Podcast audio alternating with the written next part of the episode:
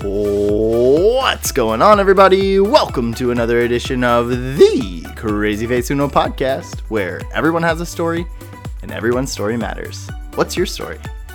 In the midst of the COVID 19 pandemic, we want to let you know that we will be donating 100% of our sales and donations at crazyfaceuno.com. That's crazyfaceuno.com to the World Central Kitchen, founded by Chef Jose Andres.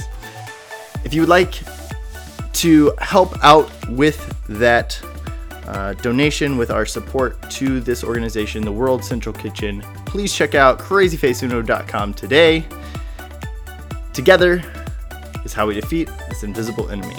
With that said, I'm your host, Shane McNeely, and boy, are you in for a treat today. It is my honor and privilege to introduce our guest today. Please welcome Janie Lunn. Welcome, Janie. Hi, thanks for having me. Absolutely. I stumbled through that intro uh, roughly, but hey, we, we're here. We made it. We're here. uh, just to just to bring that uh, intro back in. Sorry, Janie, I already introduced you, but um, World Central Kitchen. If you're not familiar with them, please check them out. Uh, the chef Jose Andres. He's a very well-known chef uh, around the world, and he is doing some amazing things. Um, he's on the front lines delivering mass, delivering food, delivering whatever it is that's needed right now. Um, he's a really great guy. So if you're listening, go check him out. Go check out what uh, the World Central Kitchen is doing. You can find them on Twitter, Instagram, all the, those fun things. Um, and then obviously their website. So check them out. I, I wholeheartedly uh, endorse them and support them. Cool. Now that I've got that out of the way, Janie, welcome. welcome to the show. Thank you. Yeah. We I saw last week, it wasn't too long ago, a few days ago, uh, that you were uh, on your way back to the United States, being yes uh, relieved of your duties for a little while at least. And Yep. um, so, welcome back. I know that was quite the Thank you. Oh yeah, Janie, you definitely been a whirlwind. yeah, you have been a volunteer for the Peace Corps in Uganda, um, and I, I Yes. that's about all that I know as of right All now. right. um, so I'm going to hand it over to you. Do you mind just kind of filling us in on, you know, how long you've been in the Peace Corps, how long you've been volunteering, kind of what this process has been, and and then, um, yeah, we'll I'll jump in there as we go. But maybe just kind of introduce yourself and uh, what you've been up to recently. Sure. Uh, so I am 26, and I started getting involved with a nonprofit called Invisible Children that I know you know uh, when I was 12 years old. So Whoop, for a long time, yeah, um, been involved with them for a long time, and um, they. I had planned on trying to work with them after I graduated college, Yeah. and then they shut had to shut down their U.S. headquarters five months before I graduated from college. So uh, poor timing. Uh, Yeah. yeah. it was a bit of a bummer, but um, and and yeah. just for everybody listening they are they do have a us headquarters it's just not in san diego anymore they are still operational things are still going but it just looks different than when you and i were there yeah, and so just at that exact timing that they were shutting down the San Diego headquarters, like their future of the organization was really uncertain, and you Mhm. know it was just not going to work out at the time. Um, yeah And since then, uh, even though they do still have operations running, I kind of branched out and within the Invisible Children family, uh, I had been close Facebook friends, uh, but hadn't actually met Jamie Ward, uh, who was a fellow Invisible Children supporter. yeah And she created her own nonprofit organization with one of the Ugandan roadies from Invisible Children, Collins. yeah Um, and so they started their own organization called Faraway Friends. yes And Faraway Friends aims to uh, basically to eradicate poverty through education and empowering the youth and you know showing them that that their lives can be whatever they want them to be yeah and um, they do a trip every summer to Uganda uh, to visit the school that they've built there, Global Leaders Primary. Mhm. And I had wanted to go for a long time, but it was, of course, costly to go. yeah And so the summer of 2018, I just decided that I was going to fundraise, and if I could manage to get the money together, I was going to go on this trip, and I did. And uh, I went with an incredible group from Faraway Friends, Mm. and we spent three weeks there, and it was just it was absolutely incredible. I had wanted to go there since I was 12, and it was like a dream come true, and it was just Yeah. it was such an incredible experience. And then when I got back, I started looking into the Peace Corps and seeing if they had um, a post in Uganda and what kind of positions they had there. And Like a true. ICer. I feel like yeah, I, if there's any IC people listening, I'm sure that we've all gone through that similar uh, that similar process. I know I started the application process process to go into the Peace Corps at one point in time. I was like, what am I doing with my life? You know? Yeah. And I yes, I was like I know that all too well. Yeah, yeah, totally. Also, I want to just jump in there and say Collins. Uh, Yes. I miss her. I love her. She's amazing. Oh, she's a gem. Yes. and one of these days, I'm gonna have her on this show. So yes, you should. I'm sure she would love it. yeah, I know she would. I I, I have no doubt we'll be able to figure it out eventually, Yeah. one of these days. But we haven't invited her yet. So, uh, Yeah. Collins, if you're listening, you're coming on the show one of these days. Just let me, just let me know. We'll get her. We'll get her yeah, We'll here. get her. Yeah, for sure.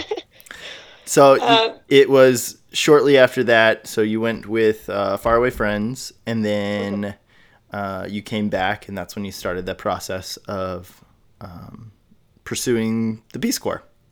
Yeah, so um, you know, I had always heard of the Peace Corps and kind of thought it was like this hippie movement from the '60s, '70s. You know, I I didn't really think of it as being something that like people still really do all that Yeah, often. If that makes sense. Um, you know, I had friends who had applied for it, but um, and I had I think I had a few friends through Invisible Children that were currently Mm-hmm. serving, but you know, it never really was one of my like I'm going to join the Peace Corps someday, and. Uh, Yeah. so so it was very foreign to me to be like looking into it and everything, but it just felt right. It felt like I had an avenue to do, Sure. to do something.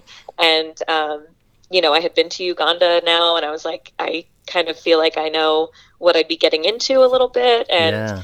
um, yeah, so I applied to be a community health educator um, because I I am not like a nurse in any way. I'm not a med student, nothing Sure. like that. Um, but when I had gone to Uganda with Faraway Friends, we visited a health center that was the primary place for people in that village to go for any sort of health services, Yeah. and it was just empty it was Mm. like it was you know five or six rooms maybe um, and there was one room that had the medicine but i could see all the medicine that was available with my own eyes you know there were Sure. no hidden drawers or pantries with Right. with with extra supplies it was just what was there and they had two rooms that i very vividly remember one had a kind of cot on it for women to give birth Mhm. and a smaller table next to it to clean off the newborn babies. And then the next room was just a big empty room with a single mattress on the floor that was the recovery room yeah. for for new mothers. And it was just heartbreaking. And we ended up, um, I think Jamie got somebody heard the story and donated money while we were still there for us to get them like five or six new mattresses. Um, Cool. So we got to give those to the health center while we were there, which was really cool. But when I was looking through the positions available in Uganda through Peace Corps, health was really just what stuck out to me because I was like, you know, I don't, I don't even necessarily need to be a medical professional in order to help with whatever skill set I can bring. Yeah. Um, you know, even if it's just helping them find funding for materials, even Mhm. if it's working with communications to just like get them some better access yeah. um, to such basic things. So that was how I chose that role. Um, and it was definitely a long process, uh, the application process, and then going through the interview process. And sure. even once you're accepted, you have to get legally and medically cleared, which, depending on your health status, can take a very long time. Um, Yeah, Janie, if you don't mind me jumping in here, Yeah, do you mind kind of diving in? And, and I'm a somewhat familiar. Like I said, I had kind of started that process, and I had Yeah. done a little research about that, so I know it's a very like tedious, uh, very yes. very detailed uh, process. I mean, the initial uh, application process is like extensive, which makes sense because it's almost a filtering process, you know, a filtering Yeah. out people that aren't necessarily serious about uh, what they're getting themselves into. Um, Sure. In, in some capacity, right? But could you just Right. kind of walk us through maybe, you know, an, an overview of what that process looked like for you? Yeah, so um, the application, I can't remember if it was the, the very beginning or very end of October that it was due, but um, it was sometime in October. The Sure. application was due. And uh, once I had that submitted, I think I got my request for an interview around November. Okay. Um, and then I think it was within about two weeks or so of having the interview, which was just like a on Skype kind of video call that they're they're clearly in like a call center kind of room doing Mhm. interviews with tons of people all at the same time. Um, Intimidating. yeah, so it was like a lot going on. Um, and you know, you want to make sure that you stand out and are Mm, making yourself seem like a good candidate, but it's kind of distracting and it's Yeah. just like it's a lot going on. Um, they did the best they could, but you know they have a lot of candidates to get through.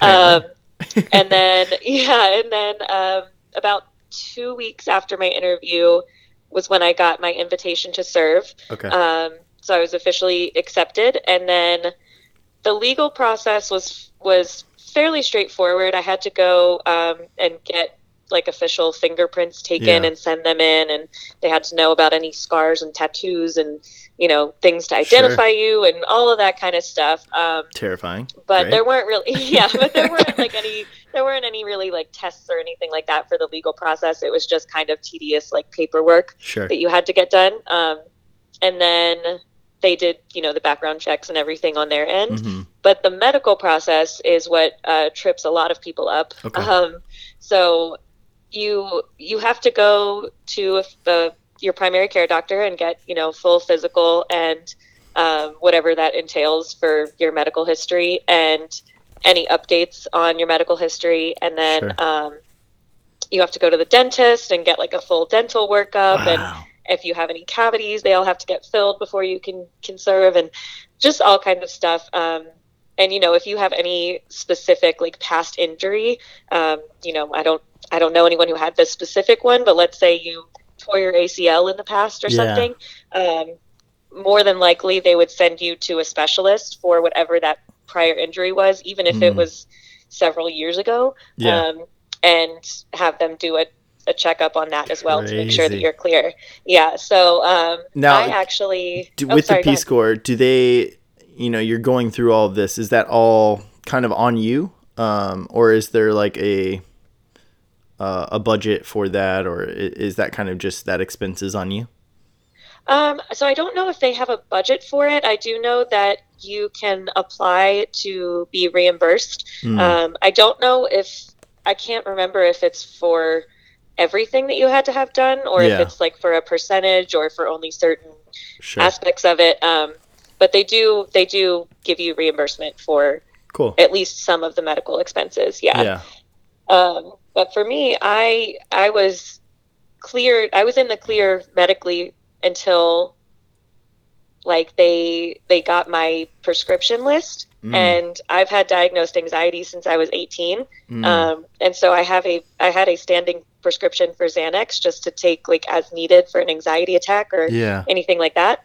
And uh, they saw that I had that on my prescription list after I had been cleared with all my current health situations, and uh, and they almost didn't clear me, and I had to go Oh, back wow. to my doctor and have them take it off of my current prescription list. Have my doctor write a note saying that I no longer needed it. Um, I had to sign something saying that I would not that I would not bring any benzodiazepines into country, and I would not obtain any once I was there. Um, Wow. so it was like very That's- serious. They yeah. were not messing around Yeah, um, clearly. with making sure I couldn't bring Xanax, and it was frustrating because I understand that it can be an addictive thing, and, and Sure. people do use it recreationally and everything, but. I was like, this. If anything, the fact that I have a prescription for it should make it okay for me to bring it. Um, but I mean, it ended up kind of being a blessing in disguise because I I ended up kind of having to manage my anxiety on uh, you know just on a more personal defense. Yeah, absolutely. um, so it was it was a bit of a blessing in disguise, but still frustrating during the process. Mm. Um, but yeah, I finally got my medical clearance in January, and then I left in May. So January, May. So you were there like four months. so I, I got my medical clearance in January, and then left for Uganda Oh, in May. in May, and Yeah. then May. So then, okay, got it. Yeah, May 2019. nineteen. Okay, so you. Yeah, so I was there just under a year. okay, that's what I was. Yeah. That's what I was trying to figure out. Wow. Um, man. Yeah. yeah, that process sounds uh pretty rigorous, which it makes sense. I mean, what is what's the length of your contract? About two years. Tw- 27 months, yeah. 27 Three months. months of training and then uh, two years of service. Cool, cool. Uh, what what was your training like? What was what was that experience like? And especially, uh, maybe we can dig into it. But you know, my, I guess my like comparison would be like, how are you comparing the training that you got at Peace Corps with Invisible Children? Oh, interesting. Um, well, the training was definitely also extensive and grueling. Mhm. Um, we were in training all day, every day from eight to five. Yeah. Um, and one funny thing about Uganda, I don't know if this is true for other other Peace Corps posts, Yeah. uh, but in Uganda, so they were uh, colonized by the British, and so a lot of things Right. over there are, you know, seem what I would associate with British. Like they call trash rubbish, and uh, Mm. they call the trunk of a car the boot, and things like that. And That's um, funny. I didn't know that. they they love tea time. They love to Oh. have tea time. So we would have two tea breaks a day, every day during training. and, uh, you know, sometimes it was nice, but sometimes we were like, can we just skip the tea and like get out of our sessions earlier and like have more time, like downtime, you know? Yeah. Um, but yeah, so training, um, I don't really know how to compare it to Invisible Children because it was very, Yeah. Very different. Like it was, it had a lot of aspects to it. Um, there was, was, it in country or was it in the states? yeah, it was, it was in country. Okay. Um, so it was in Mukono in Uganda, which is, depending on traffic, about an hour or two from Kampala, the capital. Um, North, uh, it's in the central region. central. Okay. Yeah. Um, But so, north of Kampala. uh, northeast, I guess. I would say more. Okay. Yeah, I would say more east than north, but um, Cool. but pretty close to Kampala, so it's still in that central region. And um, we had, you know, we had training in all different aspects. We had our sector specific training. So my cohort, which is the the group that I came from America with, hmm uh, we were half of us were health volunteers and half of us were agribusiness volunteers. Mm. Uh, so we would often split up into health and ag and get our training specific to those two subjects. Yeah. Um, and for that aspect of it, we had mostly current volunteers who had been in our sector for about a year in country, and they would train us on uh, different projects that they did, and the, there's like the health framework of the certain objectives kind of that you're supposed to meet with whatever projects you do. Yeah. Um, so we got the kind of general health framework overview, and we got specific lessons on specific um, activities that you can do, groups you can form, things of that nature. Yeah. Um, and then we also had to get a lot of cultural training. Uh, we had to get familiar with, you know, some of the local terminology. Like Sure. there's there's I think over 50 languages in spoken in Uganda. Okay. So we couldn't get like specific language training then. Yeah. Uh, but you know, just general English is the official language of Uganda, so most Mhm. people do speak it. Um, so we just had to learn certain phrases that they would say. Like there was one. Uh, we had a whole session one time on jargon, and they would show us uh, a phrase and ask us what we thought it meant. And there was one particular one that was uh, sleeping around, and so we all, you know, he put it up on the screen, and we all just started laughing. We're like, well, everyone knows what sleeping around means, you know? yeah. And uh, he was like, well, what do you think it means? And so we, we told him, we're like, means having sex with multiple people, like just Yeah. kind of, you know, sleeping with people around. Yeah. and, uh, and they all like covered their mouths and were like, "No, no, that's not what it means here." and um, and so apparently in Uganda, sleeping around is just like if you're sleeping over or sleeping Mm. nearby. So like if someone's at your house and you don't know if they're staying, you'll be like, "Oh, are you sleeping around tonight?" And like that's just Oh, how they say it. So we had to get yeah, so we had to get cultural training on just like little nuances like that. Um, I love that then stuff. there were yeah, I think it's- and then I think- there were bigger things like uh, we had to learn to hand wash our laundry. Sure, Um, we had to learn how to bucket bathe, sure. things like that. Um, Are you an expert at uh, hand washing your laundry now?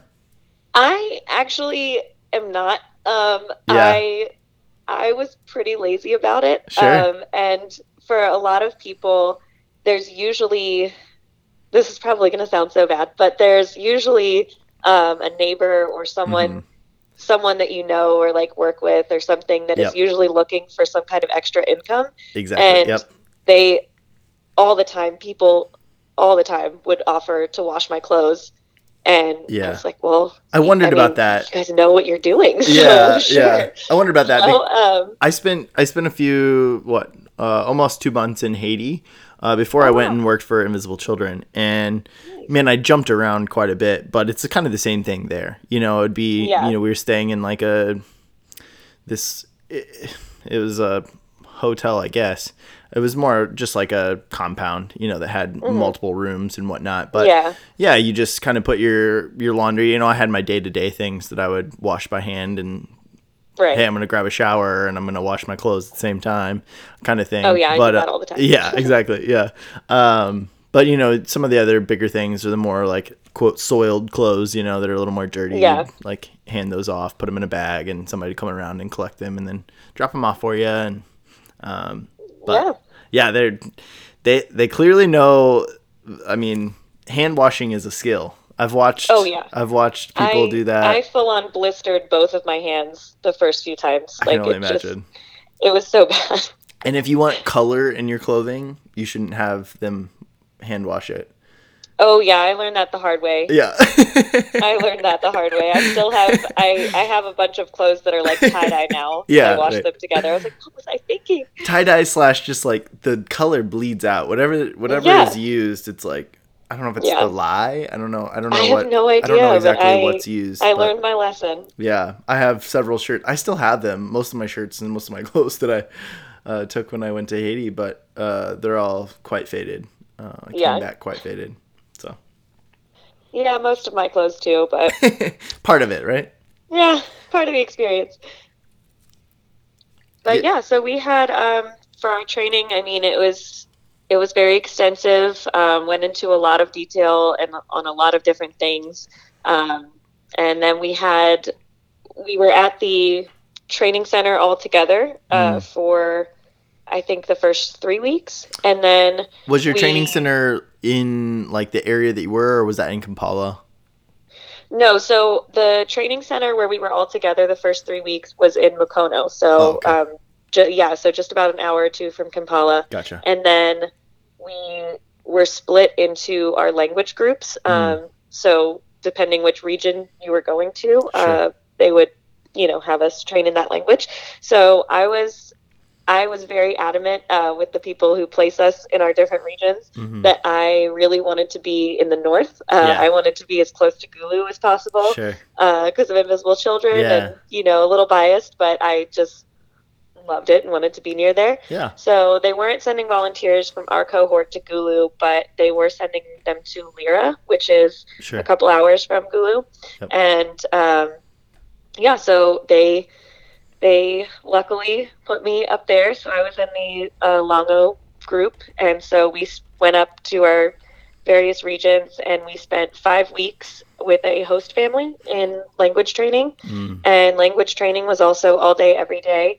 Um, we had five weeks to learn as much of the language as we could, and then had to take um, a language proficiency interview. Okay. And yeah, and you had to get, I think you had to get intermediate low in order to pass it. Yeah. Um, and yeah, then we lived with a host family and That's had insane. the full That's crazy. immersion experience. Yeah. what if you didn't pass? uh, what happens? if you don't pass, you get a chance to retake it at Okay. um, at I, IST, which is in service training, which Okay. is, I believe IST was three months after we swear in. So three months after all of our training ends. Sure. Um, so you would have a chance to get a language tutor and have more time to learn and study and then retake it. Yeah. Yeah. Did you? I mean, what? How did you? How did that go for you? How was that test? Was it? How did you feel about the language after those five weeks? Uh, it was nerve wracking. It was it was much more imagine. laid back. It was much more laid back than than it sounds. It was just like a one on one conversation with one of your language teachers. Mm, Um, but it was still, even though we knew if we failed we could take it again in a few months, it was still this feeling Yeah. of like, oh God, I have to pass or I'm getting sent home. You know, Sure. and that wasn't the case, but it was just felt that way yeah. and um, I both of my language teachers were incredible. We all just adored them, and so Nice. you know, I walked in and he, my teacher made it very laid back and. Like I kept telling him how nervous I was, and he was like, "Don't be nervous. You're fine. You're fine. Like I know how you do in class. You're gonna pass. You'll be fine." Um, so yeah, I I know that I butchered a few things, um, Sure. but I I got intermediate high on mine, um, so I passed, which was good Great. and then I didn't really end up using my language much because Wow. I was placed in Lira town. So a lot of people are placed in rural villages. Mhm. Um, and deeper in the village, you will find that you need to use your language more. yeah. Uh, but being in a town, I just al- al- almost everyone I encountered spoke English and spoke Sure. it very well. Um, and so they would speak to me in English, you know, and so. yeah. I would I would just thank somebody or greet somebody in the local language and they would freak out and be like, "You know our language." Yeah. What is like, like- What is the? like, yeah, a little bit. What is like? Thank you in your local. So it's language? actually the greeting and thank you is actually the same. It's apoyo. okay. Um and so you can either say apoyo just like passing people, saying hi, whatever, Yeah. or you can say it as a Sure. it also means thank you. Um and yeah, I would just say, you know, apoyo or apoyo matek, which is thank you very much. Yeah. and they would go, "Oh, you know our language," and I would say, "Ah, tita d," which is like a small a small amount, Yeah. and then they would just freak out. They're like, "Oh, you're fluent." really not, but thank you.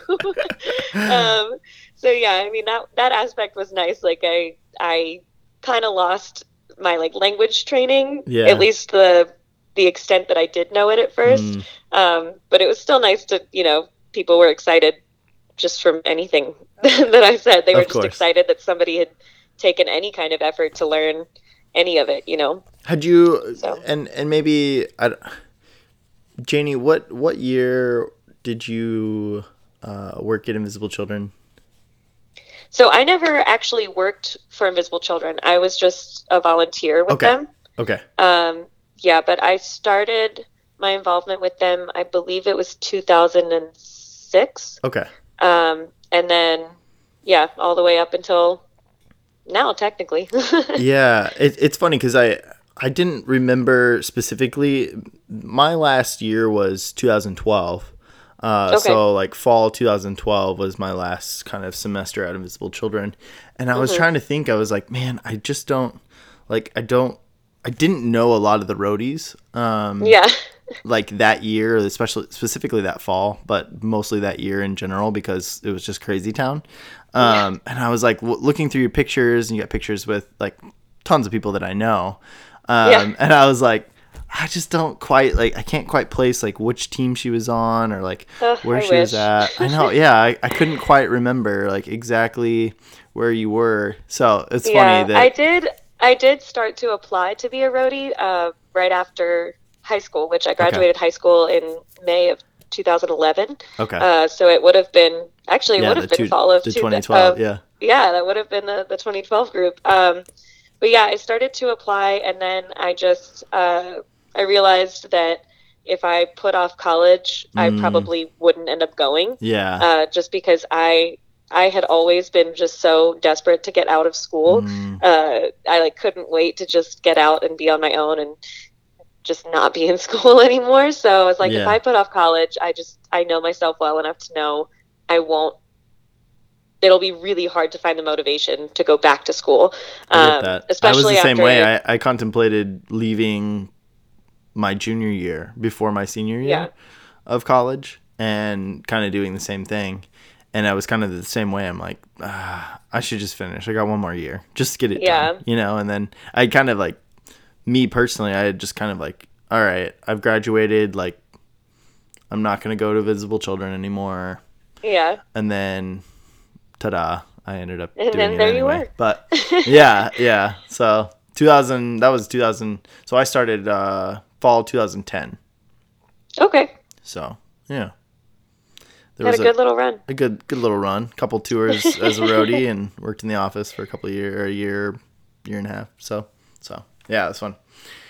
Yeah, Um, interesting. Okay, cool. That that's funny because I totally teed you up for like comparison to Invisible Children training because I totally thought that you worked at Invisible Children for a bit. I I'm honored. yeah, I I like I remember you, but like I don't quite remember. There's just so much. Like that last year was just a big blur for me. Yeah, And- especially 2012. That was a, uh, Yeah. it was a very crazy time at Invisible Children. yeah, and so our I worked in our shipping and fleet coordinator. So uh, we moved offices that last year, and Mm-hmm. uh, I worked out of our warehouse. So I was completely like kind Oh, of gosh. segregated from the rest of the group. On top of the fact that you know I did a lot of trainings with our with our roadies, but I just didn't remember. I couldn't remember everybody, and so I was like, man, I, I totally like I was gonna come clean right out of the gates. Like I'm I'm sorry, but I don't quite remember what team you were on, but we got we got there. We got there, Janie. so- No, it is it is all good. I'm I'm flattered that you thought so. Yeah, no, it's great. It's been it's been a few years since uh A few years and a lot of people. yeah, a a lot of lot, a lot of Invisible Children people, a lot of supporters. So totally yeah, cool. So now you're in Lira. yes. So um, after language training for five weeks, we had one week of technical training where we went to stay with current volunteers, Okay. and they kind of just showed us around their site and showed us around their organization, Mm. and we all had to do practice facilitations. Um, so what does that mean? So, a majority of, well, I'll backtrack a little bit. I admittedly, as I said, did not know much about Peace Corps prior to joining. And even once I was, you know, packing up my house and getting ready to literally move to Uganda, I still didn't really know what I would be doing. Um, Sure. I I kind of just thought that that Peace Corps sends you somewhere and you work as a Peace Corps kind of, I mean, volunteer, but kind of like a Peace Corps employee in that region. Yeah. Um, but that is not how it works. You are, every volunteer is paired with an organization, Mm. um, with a local organization, and you just kind of work there to work on capacity building for the organization, helping them kind of continue the, the work that they do, but do it as effectively as possible. Mm. Um, and you're primarily doing, depending on your area of expertise and what your organization needs, um, you're doing a lot of like facilitations, going out in the field and just doing teachings on whatever it is that your sector is. So for like the agribusiness people, uh, they would go and they would do they would teach groups and communities how to make sack gardens. So if Mm. you don't have a lot of land, but you still, you know, need to either either need food for yourself or it could be um, an IGA, an income generating activity, Yeah. uh, where you can you can grow your own things and sell them. So they would teach things like that, and they would go to local VSLAs, which is Village Savings and Loan Associations, which is kind of instead of people going to a bank, it's just like a local group in the community that does their own saving. Yeah, it's one of my um, favorite programs that we Yeah. we did at Invisible Children actually. Um, oh wow, I didn't know Invisible Children did that. Yeah, and, and and you know it's it's easily uh you just need the group of people. And Yeah. so yeah, we that was one of our programs as well, the VSLA. Um, definitely my favorite. That was always my go-to when people would ask Mm-hmm. like what's your favorite program? It was the VSLA. I loved it. I loved everything about it. I actually have um like the packet of like information. It's a large packet of information Yeah. uh, that's just like all about how to start one and how to create it and how to do it. That's and- awesome. Yeah, it's really cool. It's a really amazing. Um, and so for for listeners listening, it's it's a program that, like you said, it's it's very similar to a bank, but it's like small, and so it's like small loans. So maybe you need you know money to buy a goat or to buy seeds for your bag garden that you were talking about, um, and then so you use that, and then it's there's a payment process, you know, each month um, or each whatever the set time frame is, and you know you're constantly you know that group of people. And i think i want to say it works best between like 10 and 12 people.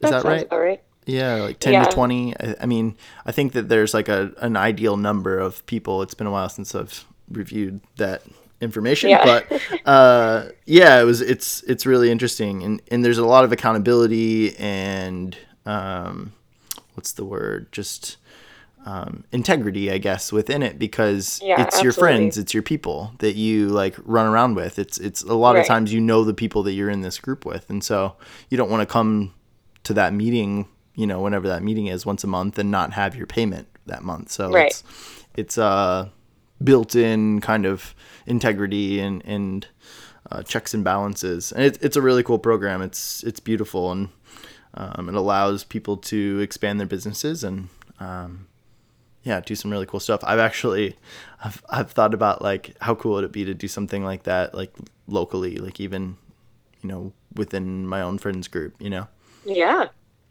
haven't ever done it, but I've thought about it. Well, maybe this will reinvigorate that idea. Maybe, maybe I'll let you know.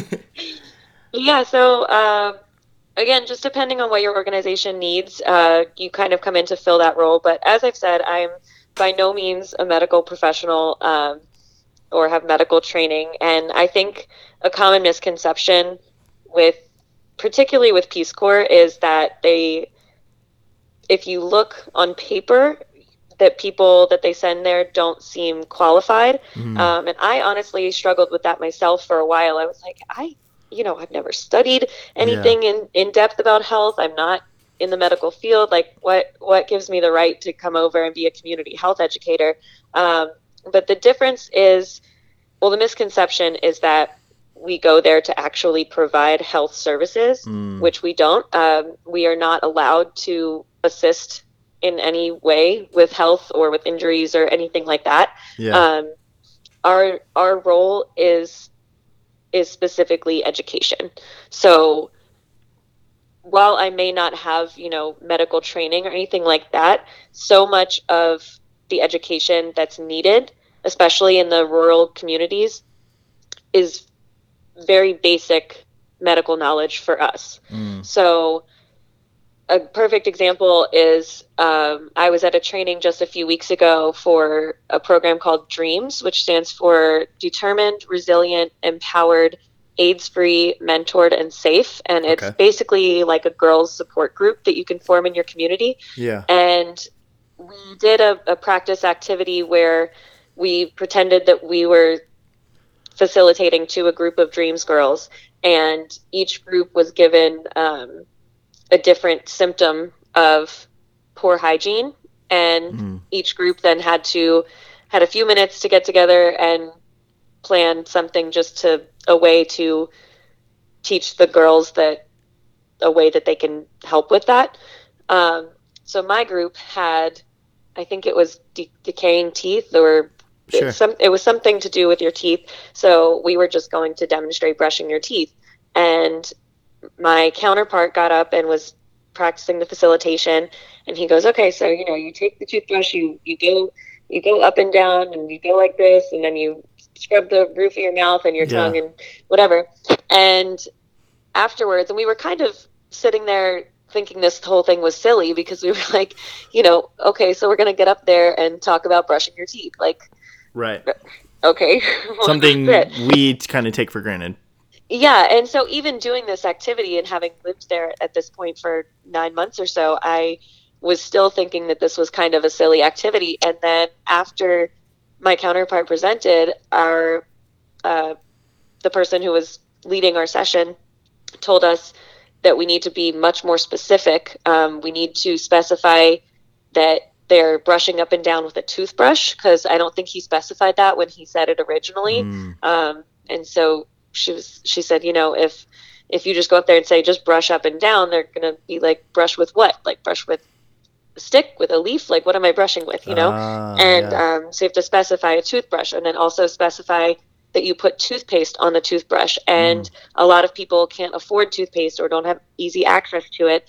And so she was telling us um, some alternatives that they can use for toothbrush. Uh, for, sorry, for toothpaste. And one of the the big one I remember was uh, was ash, which is surprising yeah. uh, to me. But I knew that that was something that they used as an alternative for soap. yeah. But apparently, it can be an alternative for toothpaste as well, and that was something I didn't know. And you know, it's just things that that we take for granted that we don't For think sure. about. That I've known how to brush my teeth since I was what two years old, Yeah, something like that, you know. And so, a lot of the job is just it's just education, really. Yeah. Um, and it's and it's not education that needs to be. You don't need to be a doctor in order to do it. You know, you just have to have the base knowledge, and then you get the training in more specific areas. Like I sure. only had a very limited knowledge on HIV before going, and we got trained specifically in HIV and malaria and Mhm. issues that were going to come up that we were going to be working with. So yeah. uh, it was it was a lot, but I think that's a common misconception. Yeah. You know, is is the qualifications of people and just sending over, you know, white savior complex people who want to go Right. change the world but aren't really qualified to do so. So that was something I struggled with a lot. But now looking back now that you've been there for you know almost a year you had been there for almost a year what's your what's your take on things now um, now that you've kind of experienced what that's like that that that process and maybe some of the misconceptions that you even came into the peace corps with Yeah, I think um, Peace Corps definitely has its flaws. Don't get me wrong. sure Um, we all generally do right speaking, i mean like yeah, let's be I honest mean everything does, and I think like we, we've seen the flaws of the world uh, yeah, They've been Yes, they've been very have. they've been very uh, in our face in the last uh, month. So we, yeah, we all if you if you don't know, I mean, come on.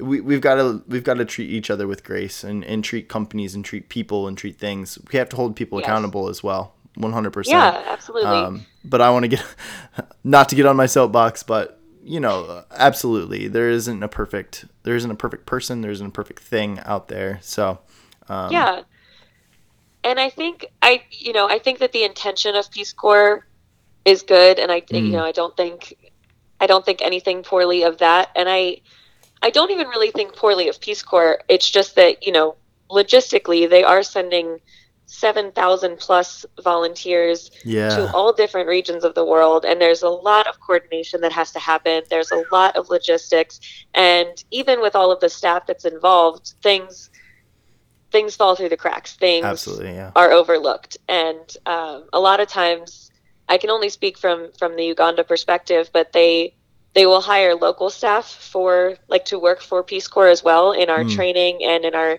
administration on the ugandan end and things like that and i i think that's great because it it provides job opportunities for local people which is ultimately one of our biggest goals yeah, um, but it also can make things get lost in translation sometimes. And our Ugandan staff was incredible. I adore every single one of them. Um, but you know, it just logistically could make things difficult sometimes, and um, it was also difficult being. Again, I can only speak to Uganda specifically, but um, we had a lot of rules that came from headquarters in Washington D.C yeah, and they just weren't realistic rules for us to follow. Um, but we had to. Like they were. The biggest example is in Uganda. The the main mode of public transportation is bodas, which Right. are like kind of in between a motorcycle and a moped. like yeah, they're not as as scary and intimidating as a motorcycle, but they're more efficient than a moped.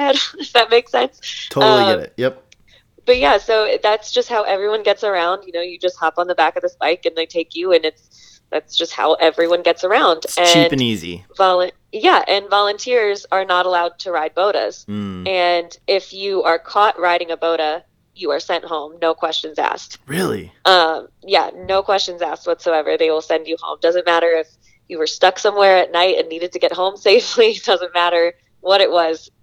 You're sent home. Wow. And yeah, and like no explanations, no second chances. You're just sent home. And that was a big one. That was a real issue for a lot of us because it just didn't make sense. And Yeah. it and it came from Washington from people who had not you know, a lot of people who work at headquarters have served in the Peace Corps in various parts of the world, but there are still Yeah. those that haven't served or haven't served. Even if you have served, you can't know what the conditions of different countries Yeah. are unless you did a million different Peace Corps tours and you Yeah. know went to a bunch of different countries. So it was frustrating that like our local staff wouldn't be allowed to make that decision. Mm. Um, do you think so- it's? Do you think it's? I mean, as much that as it is just the liability of you being on. Oh, it's it's it's absolutely a liability, and that's yeah, that's but it's what still was not frustrating. realistic. yeah, that's what was frustrating was because you know whoever is looking at this in DC, they're Mhm. looking at it fr- as from a legal perspective, from a liability perspective, and I appreciate my safety being considered, Absolutely. but you know, I, at the end of the day, we're all adults and should Mm. be able to make our own decisions regarding that, and you know, I, I always said, I was like, if it's really a liability thing, just have me sign a waiver that says if I get Mm. hurt on a boda, it's my fault and I'll pay Yeah. for it and, you know, whatever. But like, this is just insane that I can't ride a boda. Yeah. And, um, yeah, so it was really frustrating from that perspective because, like I said, we're adults. And I mean, I, I understand that they have had volunteers injured, potentially even died from boda accidents Mhm. and I understand there's a reason that that rule is in place, but I equate it to if you sent someone to America and didn't let them ride in a car Mm. because there yeah, are it's like so you can only take taxi. accidents. You can't take an Uber. Yeah, like there are so many fatal car accidents Yeah. every single day, and cars are still just how everyone gets around. And like you know, you run that risk driving a car Yeah. here in America, whereas in Uganda, bodas are how everyone gets around. Right. and so it just was like crazy to me Yeah. that that would be something we weren't even given the choice to do you know yeah. like a waiver or something so that was frustrating I could see that. But- that was the kind of the main, the similar, you know, setup uh, in Haiti was very similar. Um, for me, I, I drove on, I rode on the back of many of those. Uh, Mhm. What you're calling a boda, you know, it's a, it's a moped, basically, Yeah. of, Yeah, of sorts. You know, a little bit. I mean, if that's what, if you want to paint a picture, just think about your like little mopeds or your little scooters. You know, in the United States, it's they're Yeah. similar to that. Yes. So it was it was a lot but i mean i understand where it came from and Yeah. it's just that certain things like that i wish were up to i wish that the local peace corps offices in the different regions had a little more say i guess. Yeah, it Um, wasn't a blanket rule, but more yeah and just or- in things like that um and so so my my general point was just i you know i think the intention of peace corps is good. I think that the intention of anyone who joins peace corps is good you know you're Yeah. not even even if you do have a bit of white savior complex which undoubtedly many volunteers do even if they aren't aware of it i'm sure that i was guilty of it sometimes you know it's Yeah. just it, it's it, it just kind of comes with the territory unfortunately you just have to Mhm. be as aware of it as you can be um, and try to try to mitigate it as much as you can but Yeah, Um, how how do you feel about some of that? I mean, it's a I'm not going to lie, I struggle with it a lot. Um oh yeah i do Because i do a- too it's it's the same concept and and I know we're getting into maybe some deep water here, but um you know, it's the same concept of like just privilege in general, you know, and yeah um, I struggle with how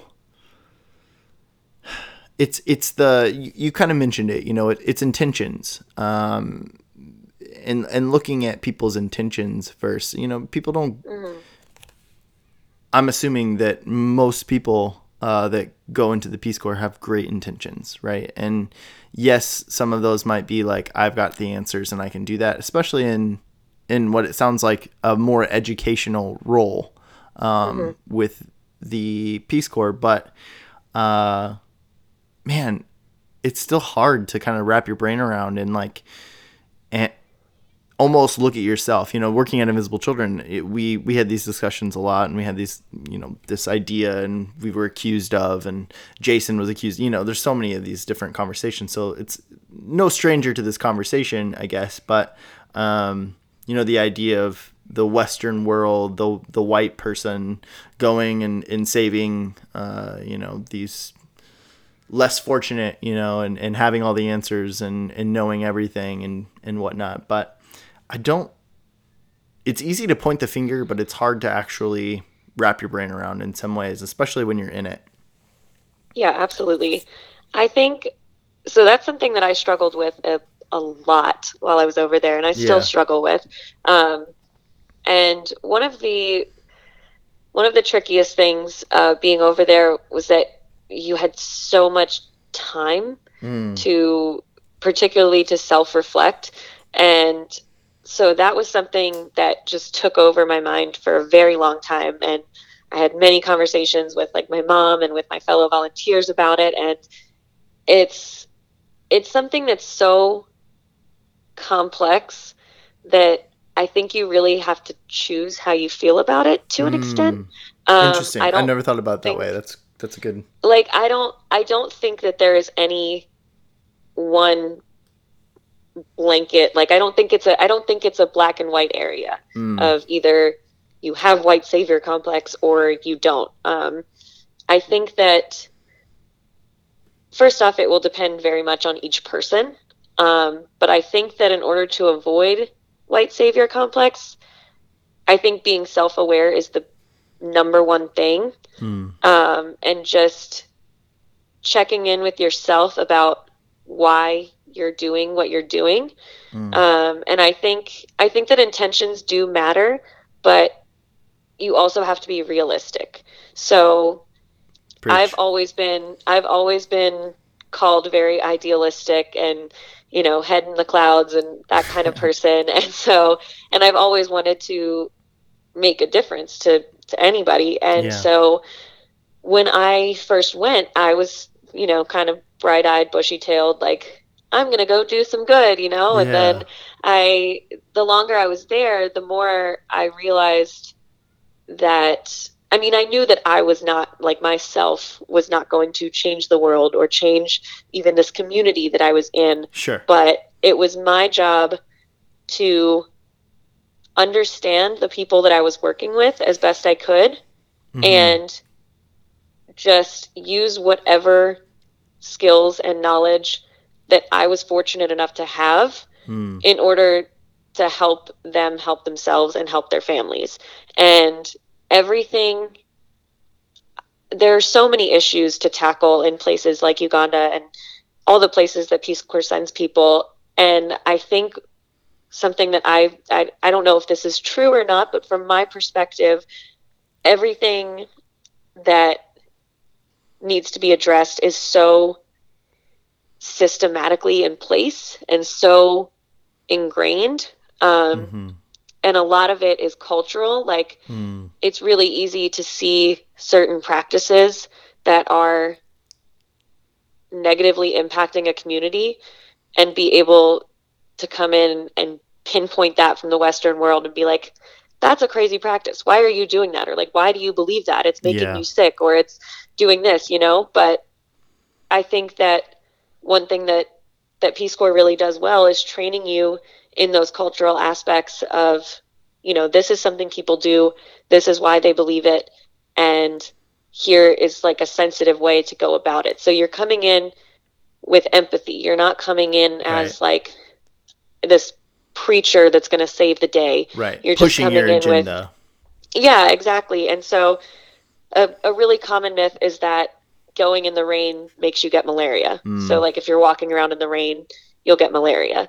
Um, you know, and that's something that we know for sure to not be true. Right. Um, and so it's just little things like that. And there's actually there's an Instagram page called No White Saviors um, that's actually based in Uganda, and they rip into Peace Corps all the time, Yeah. and I I struggle with that a lot because a lot of people I really truly respect, particularly from Invisible Children, have told me about this page and Yeah. tell me to follow it, but I I feel like it's it's it's one end one extreme end of the spectrum Mm. and I feel like it kind of makes everything seem black and white and it's not. I think that intentions matter, but you have to be self-aware. Like we're not supposed to post pictures of anyone without their consent. And Yeah. a lot of people don't follow that. You know, a lot of people post pictures of the kids that they work with without getting parental consent and it's things that don't seem like they would matter but that you need to consider. Yeah. Um and it's it's creating a new system. It's creating a new expectation, a new standard. Uh, yeah, exactly. i- i- in a in a situation that I mean, we don't do that in the United States. I mean, think about it. Yeah, exactly. There's there's how many pages, how many hashtags, how many you know things out there that are dedicated just to photo bombing. You know, Yeah. A- a- and, like it's not. I don't know. There's just different things. As you're talking, I was trying to kind of come up with an analogy, something that would be comparable to like uh, the white savior complex of like in the West in some ways, and I think the the like stay at home order, you know, this like social distancing idea is almost one of those things that like we can't quite wrap our heads around, uh, Yeah. at least in the states, and and I think that's globally um, in a lot of places, but it's trying to change something that's built in within you that's really hard and i think that that's some of the again it's going back to like pushing your agenda um, or having you know there's best practices for things right Yeah, but it's also absolutely. understanding the cultural significance or the the cultural aspects of all of those different Right. things and it isn't a black and white issue it's a it's a multi multiple shades of gray issue Right. and uh, i've said it on this podcast once. I've said it probably a hundred times. Uh, not true because we've only had like 95 podcasts but um, i've said it a lot that the extremes are necessary because they they allow us to have conversations like we're having right now janie. But Right. at the same time the action and the real progress happens in the middle. And it's when both the extreme sides when you can find the people in the middle to move that uh, that pendulum one direction or the other on those different things. And i think it's similar it sounds like from what you're saying it, it that's a pretty honest response you know? It's the extremes and, and understanding knowing and being cognizant and aware of your privilege wherever you are in the world is important. But we also have to to to not I don't know. This is something that I'm big with just with CrazyFaceUno in general is empowering, loving, and celebrating. And I think that we do a lot of like tearing down in our world versus like celebrating the things that we do well and celebrating the things that are good. And so, you know, I I think that it's important to empower you know the local people that you're working with. It's important to love them. It's important to celebrate the things that they're doing well. And it's also important for us as somebody that's coming into another culture whether you're in the united states there's cultures within the within the states you know? Oh yeah, Um, for sure.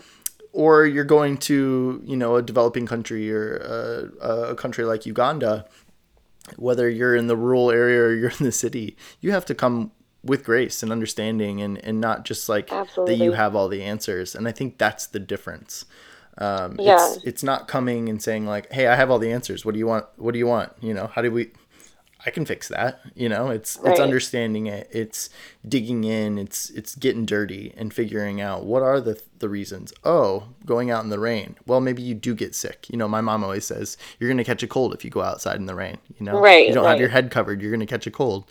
And those are, those aren't really true either necessarily. You know, right. it's It, these like it might make you more susceptible to it, but it's not. exactly. You know, you go in the rain, you're going to get sick. It's it's just increases your chances. Uh, Malaria is also one of those things that in some of these countries that have malaria pretty prevalent that is pointed to when anybody gets sick in general. Though as well. Oh yeah, I would I would get a cold every now and then, and I would tell my coworkers or my neighbors like that I just had a cold, and they did not understand what I was Yeah. talking about. it's malaria. Like it's either it's either flu or malaria. Yeah. And uh, yeah, but as far as as the savior complex goes, I mean that's why I say I really think that you I think you just kind of have to choose how you look at it because Mm.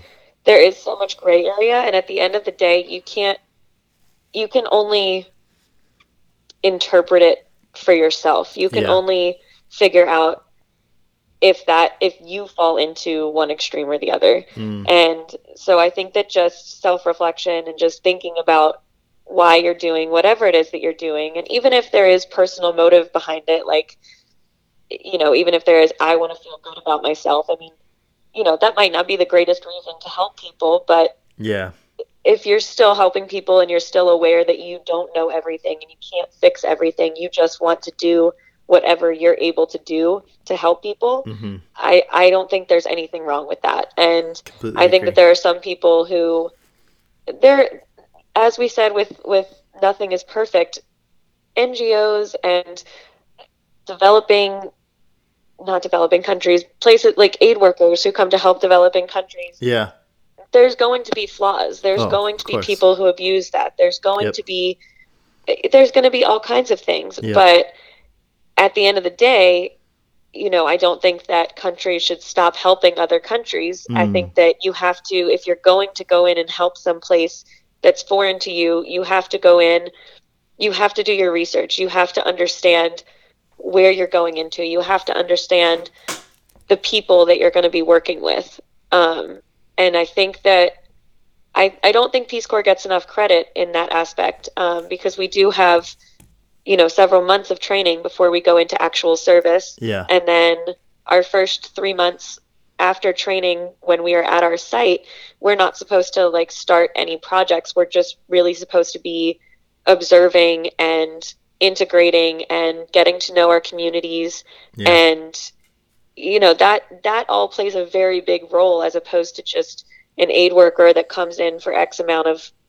weeks or months at a time and does a job and gets out. And there's nothing i'm not saying there's anything wrong with that. Those can also be very helpful roles. But in terms of you know people blaming peace corps or accusing mm-hmm. it of having this savior complex i think that's a really harsh blanket statement to make I agree. um, it's an easy and cop i mean out. i will it's an easy yeah, cop and I out. will You can give point an at something. example of. I'll give an example of what I viewed as the savior complex, and I don't know this Yeah. person, so I could be wrong. Her intentions may have been great, but uh, there was a girl who whose boyfriend was serving in Peace Corps, and she decided to move to Uganda to be with him, and just posted about how she was moving to Uganda and she was going to find a teaching job once she got there and help people. And while I'm sure her intentions were good, and again, I don't know her. I'm not. I'm not meaning to pass judgment or anything, but things like that are kind of like where you can think that just because you're American, you can come into a place and be some kind of help off the bat with no training and no mm-hmm. Avenue that you're like you're just going to show up at a school and say, "Hey, I'm American. I can teach." You know, like Yeah. it's just. Yeah. I think that there are ways to do things that are more sensitive and are more just more more sensitive and less savior complex. Well, let's use this. Let's use this example um, that you kind of brought brought to our attention or brought up. Um, what would be the appropriate way to go about that if you were her? so I would say, um, I mean, it's tricky in that position because I I don't know her motives Sure, 100 percent for This is just your- if it was opinion just for the boyfriend or opinion. whatever. Yeah, but um, but you know, I think uh, depending on your circumstances, applying for something like Peace Corps, uh, whether that's Peace Corps specifically or another organization that sends volunteers abroad, or uh, if there's a specific place in the world that you want to move to that maybe you've seen a documentary on a place that really just tugged at your heartstrings and you want to go help on the ground do your research on that place and find local organizations that are working in the field that you feel you could help with in some capacity and reach out to those organizations, see if they need a volunteer, see if they need an intern. And, you know, Peace Corps is a great option because they will provide you with health care and with a stipend right. and a readjustment allowance that will accrue until you end, end your service so that you have some money when you come home. And it gives you it gives you a really smooth relatively smooth avenue to do that whereas yeah you know, if you just emailed or called or got in contact somehow with a local organization, they very well may not be able to pay you. Um, so you do run that risk, and right. You know, it, there's there's all kinds of flaws that could happen with that kind of plan. But I think that doing research and making contacts and kind of finding finding a way to do it realistically and mm. responsibly, I think is the best way to sure. go about it. Sure. I, I get that. I get that. What yeah. um so let's let's shift gears a little bit here, Janie, and as we you know, we've kind of talked about your intro into the Peace Corps. I'd love to hear, you know, maybe over the last what, almost a year, um, mm-hmm. over this time, what are some of the things that that you're excited about or that you were kind of proud that you were able to be a part of and, and to, to work alongside some of the people that there or whatever that might be. What are, what are some of the things you're proud of with your time with Peace Corps? Peace Corps? Um, so I would say I am most proud of the work I was able to do with menstrual hygiene management. Cool. Um, I was able to go to a couple primary schools with my counterpart and um, one or two fellow volunteers, depending which school we went to, and we were able to reach over 500 girls, uh, teach nice. them about menstrual hygiene, and it was actually, I it, it was very humbling for me because I I think this was one of those times I kind of unconsciously went in with mm. the savior complex in mind.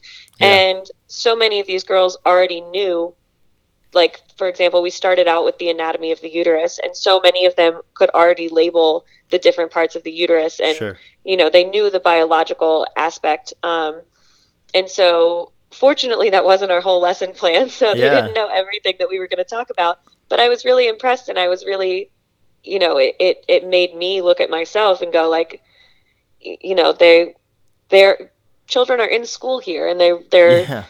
you know they're it's it's easy even though you know from a logical perspective that kids around the world are in school you don't know what they're learning mm. and especially in a place like Uganda my thought process was that women you know are are without a doubt the inferior sex and so my thought process was just that these girls might not have gotten that kind of teaching because right. it might not have seemed important and um, so I was very impressed, and I was I was very humbled by that fact that they did know the biological and anatomical aspects of that.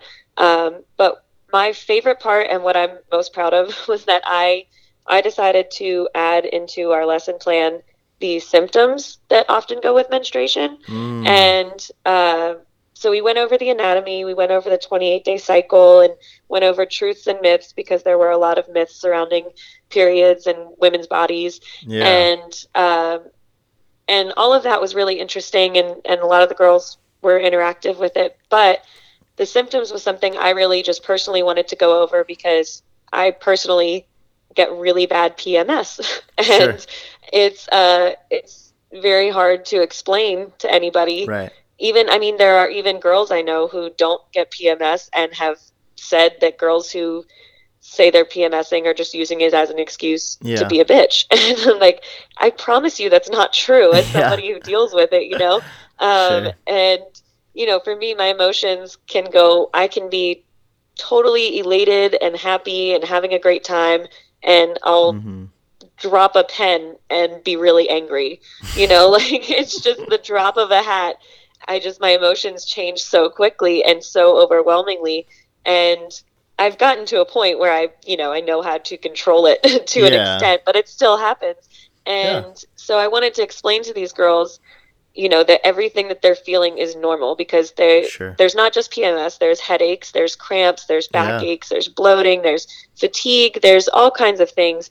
And everybody's di- body's different, and everybody responds exactly differently. exactly and that's something that i really wanted to to drive home with these girls was that you know you you may get all of these symptoms you may get none of these symptoms Right. but i promise you they're all real and if you experience any of them it's completely normal Mm. um, you know, and just letting them know they might be really tired. They might find it hard to pay attention. They might find themselves boiling with rage. They might find themselves crying for Yeah. no reason. You know, like these are all, and they might get a sharp pain in their stomach or their back or whatever. And um, that was something that many of the girls that I spoke to, it like said that they they hadn't known about, and that they Mm. were grateful to learn that everyone's body is different and that you know they may get a period different from their friend Sure. they may get different symptoms they may get you know one girl might barely bleed one girl might right. bleed a river like Right. it's everyone's very different and Yeah. so that was something that they hadn't really been exposed to so i think that it's a really weirdly specific thing to be proud of but i think i'm most proud of No. of uh, my decision to include symptoms in the lesson plan because it was something that they didn't know before and something that I don't think anyone was really going to tell them. So- Yeah. Well, correct me if I'm wrong, but you know, menstrual hygiene has been a push, specifically in Uganda for for several years now. Um, Yeah, it's kind of like definitely has. education of. Yes. Um, well, a big issue is a lack of accessibility to resources Yeah. for your period. So Right. tampons are not really, they exist, but they're not really used. They're very Yeah. rare. Probably Um, expensive.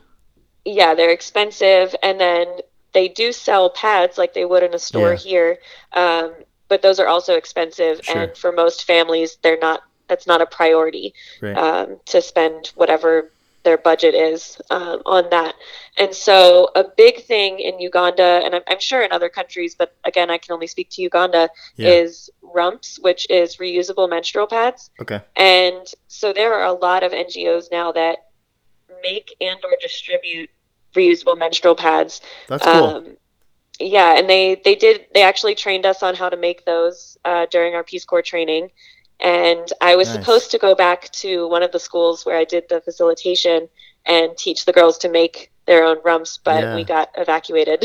um, right. so I didn't get a chance to do that. But yeah, it's it's a big issue mainly because of the expense, and a lot of girls, a lot of girls will stay home from school during their periods, so they miss Right. one out of every one week out of every month of school, which is really detrimental to their education. Absolutely. And um, a lot of girls will use just whatever they have, and Sure. oftentimes that's they'll shred up some clothes and use Yeah. pieces of fabric and things that are that are not necessarily hygienic right. and that lead to infections Mm. and you know there's there's all kinds of issues surrounding that so i think that the the basic education of you know you're not hemorrhaging this is supposed to happen to your body Yeah. um, is important like so that they know that that it's normal and also knowing ways to handle it in Mhm. a hygienic way um, and actually a very very common question that i got was asking about like white discharge that women will Mm. get yeah. and um, they were you know because i was explaining to them the blood but they were like well what about this white stuff you know yeah. and uh, that was something i hadn't thought before doing my lessons to Sure. talk about um, but you know we we would then go on to explain to them that that's just the vagina cleaning itself out and like it's totally normal nothing to worry about and um, yeah it was just it, it, it was things that i mean when i was that age i asked the same questions Right. but it's hard to like remember when you're not that age what you didn't know at the time Yeah. so um, It's cool that you can be that resource. You know, the yeah, yeah even if you know you have the knowledge you are informed you know and it's it's one of those things that's really it's cool for you to be that sounding board for people to be like hey you know and like you said it's it's things you had questions about it's things you asked questions Yeah. about but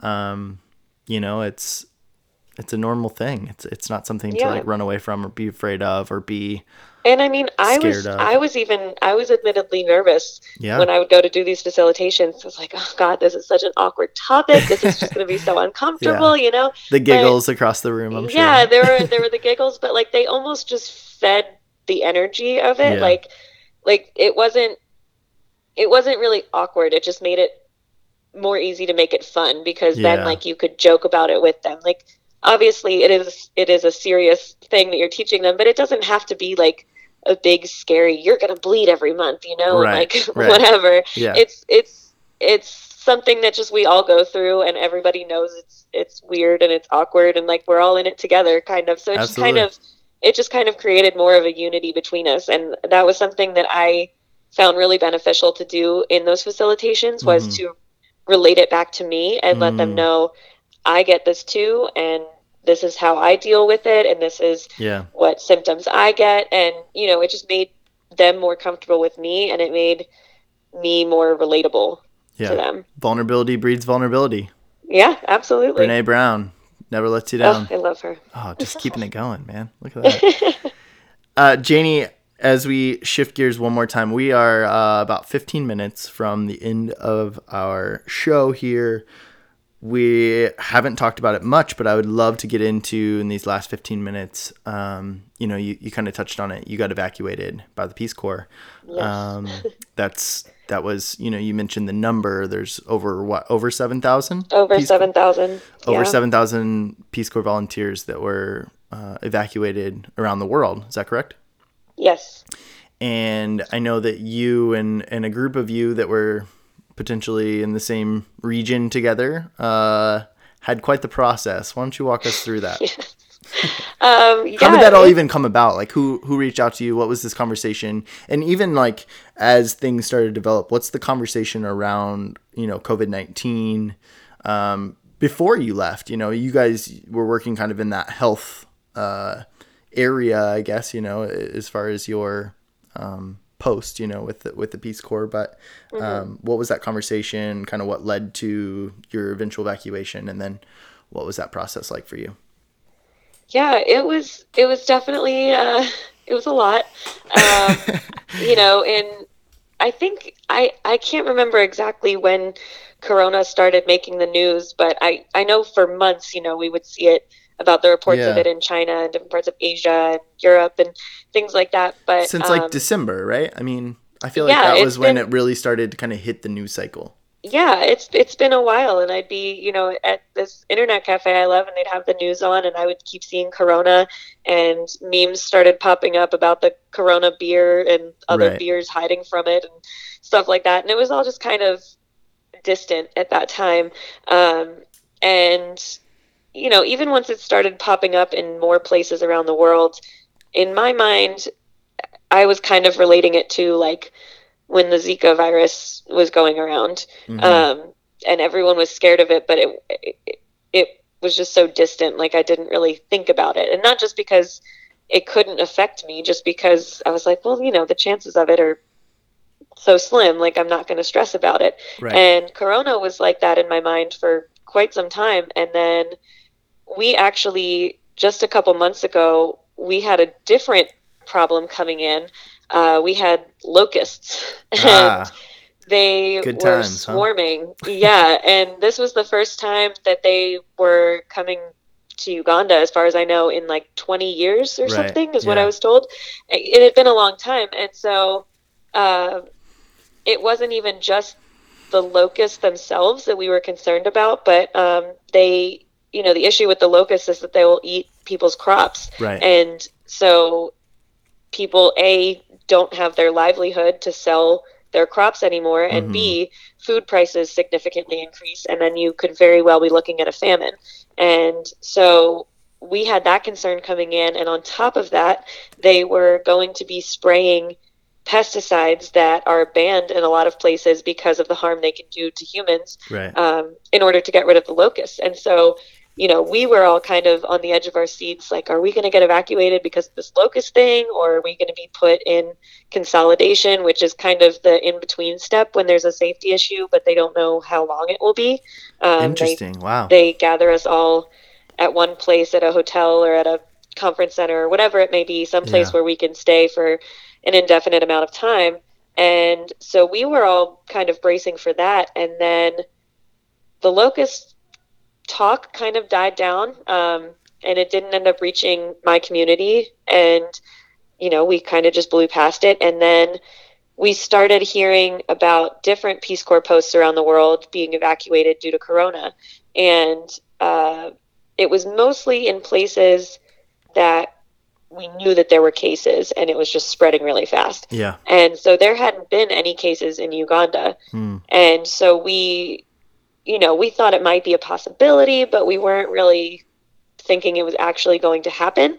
Um, then I remember very vividly, it was the weekend before St. Patrick's Day, and my friends and I, I had uh, a good handful of volunteers who lived close enough to me that we would get together regularly. And Yeah. we met up at, at one of our favorite places and we decided to celebrate St. Patrick's Day the Saturday before. Um, and we had increasingly heard about more and more posts closing Yeah. and being evacuated.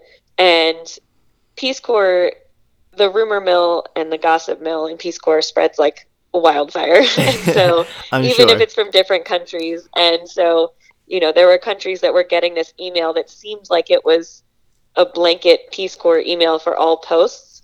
Yeah. And we hadn't received it yet, but it Mm. was basically saying that volunteers would have, from every region, would have the option to take interrupted service, which is basically when your service ends due to something out of your control. Sure. Um, so if you have a safety and security issue or something like that, that Yeah. that's you know you're not choosing to leave your post, but you have to for some other reason.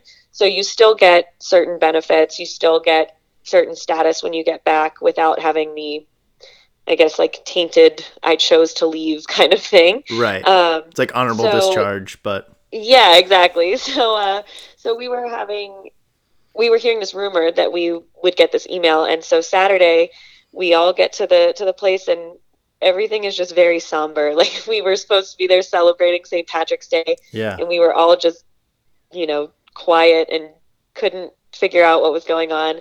And while we were there, we got the email that we Wow. could take interrupted service. Um, and so they wanted, they told us that the following week they would be checking in with each individual to see what they wanted to do. Yeah. Um, and naturally, we all had a million questions and we're bombarding the poor staff.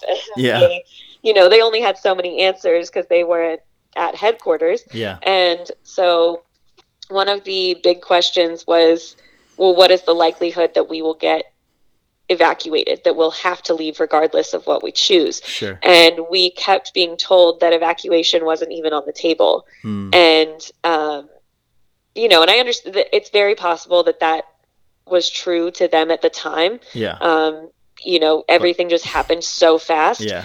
But Clearly wasn't true in the long run. yeah, um, Janie, so do you you know, mind? people. Sorry to cut you off. No, no, no. Are you what? What's your time frame? Do you have time after? You know, we're we're. I'm just watching the time, and I see that we haven't even gotten into the coronavirus. I I cut it off at an hour and a half, so everybody listening, uh, it's totally cool. Um, but I would love to keep going. So would you be Yeah, willing I- to like? I've got time. Cool. I'm gonna stop Yeah. it. So I'm gonna close this out here, and then we'll Okay. do a second part uh, to Okay. this conversation if you're if you've yeah, got the time. I'm, I'm a free- chatterbox. I'm so sorry. No, I'm I'm right there with you, and I'm fascinated by this conversation. I've been like so excited all weekend to like have Oh. this conversation. I've been like telling my family and you know whatever. So Oh, I'm really I'm like honored. yeah, no, I'm honored to have you on as well. I think it's really cool. Thank I've you. always, you know, very much, um, like I said, I, I was very much interested in the Peace Corps. I Still very much am. Yeah. It doesn't really fit into my life and where I'm at right now, and and Right. such is such is life, I guess. But um, no, I'm I'm very fascinated. and I love all the conversation, all the all the yeah conversation that we're having, and so I would love to continue that if you've got the free time. So Yeah. Absolutely. Cool. I'm gonna close this out, and then we'll do round two with you. All right. Sounds well. good. Cool. Thank you all so much for listening. I'm having trouble here. Hey, there we go. There we go. Amateur hour here on CrazyFaceUno. Uh, thank you all so much for listening. Your contributions help us tell more stories like Janie's and stories just like yours. Thank you all so much for tuning in. Check us out Instagram, Facebook, Twitter, all the above. Check us out on your social media. Share the CrazyFaceUno with your friends and family, um, or just random strangers on the street. We're welcome for everyone. and uh, again, check out World Central Kitchen. Um, Chef Jose Andres doing some amazing work over there. Check them out. And tune in to part two of Janie Lunn and the Peace Corps slash COVID 19. Thank you all. We love you. Thank you so much for tuning in. Peace.